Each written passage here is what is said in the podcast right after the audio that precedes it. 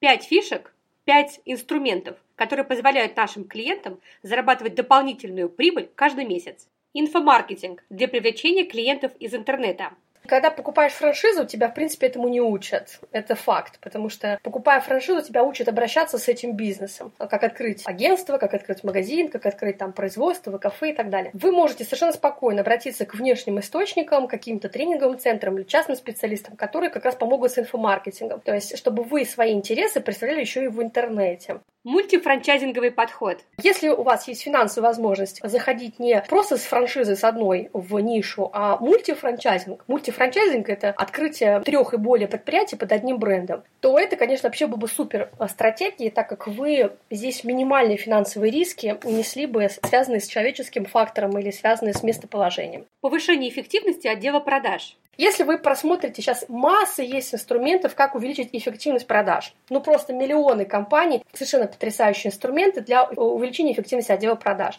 Принципе, главной офис, когда продают франшизу, он закладывает в систему контроля ту систему, в которой вы должны работать. Я имею в виду IT-систему. Кто-то это контроль осуществляет через 1С, кто-то там свои какие-то программные продукты разрабатывает. Именно для отдела продаж есть отдельно специализированные компании, которые внедряются в конкретный бизнес. Вы даже можете разрешение у франчайзера не спрашивать на это, делать вам или нет. И замерять деятельность ваших сотрудников каждый день, каждый час, стимулируя их к лучшим и к лучшим результатам. Здесь момент увеличения продаж, а это то основное, ради чего вы бизнес организовываете, да, получать доход, дивиденды с любимого дела.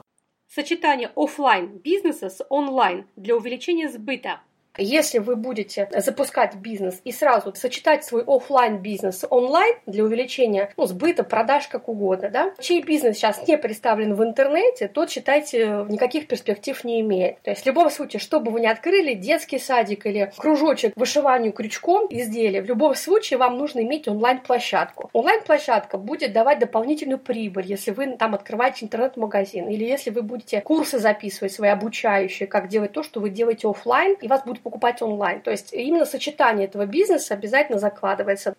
Сарафанное радио.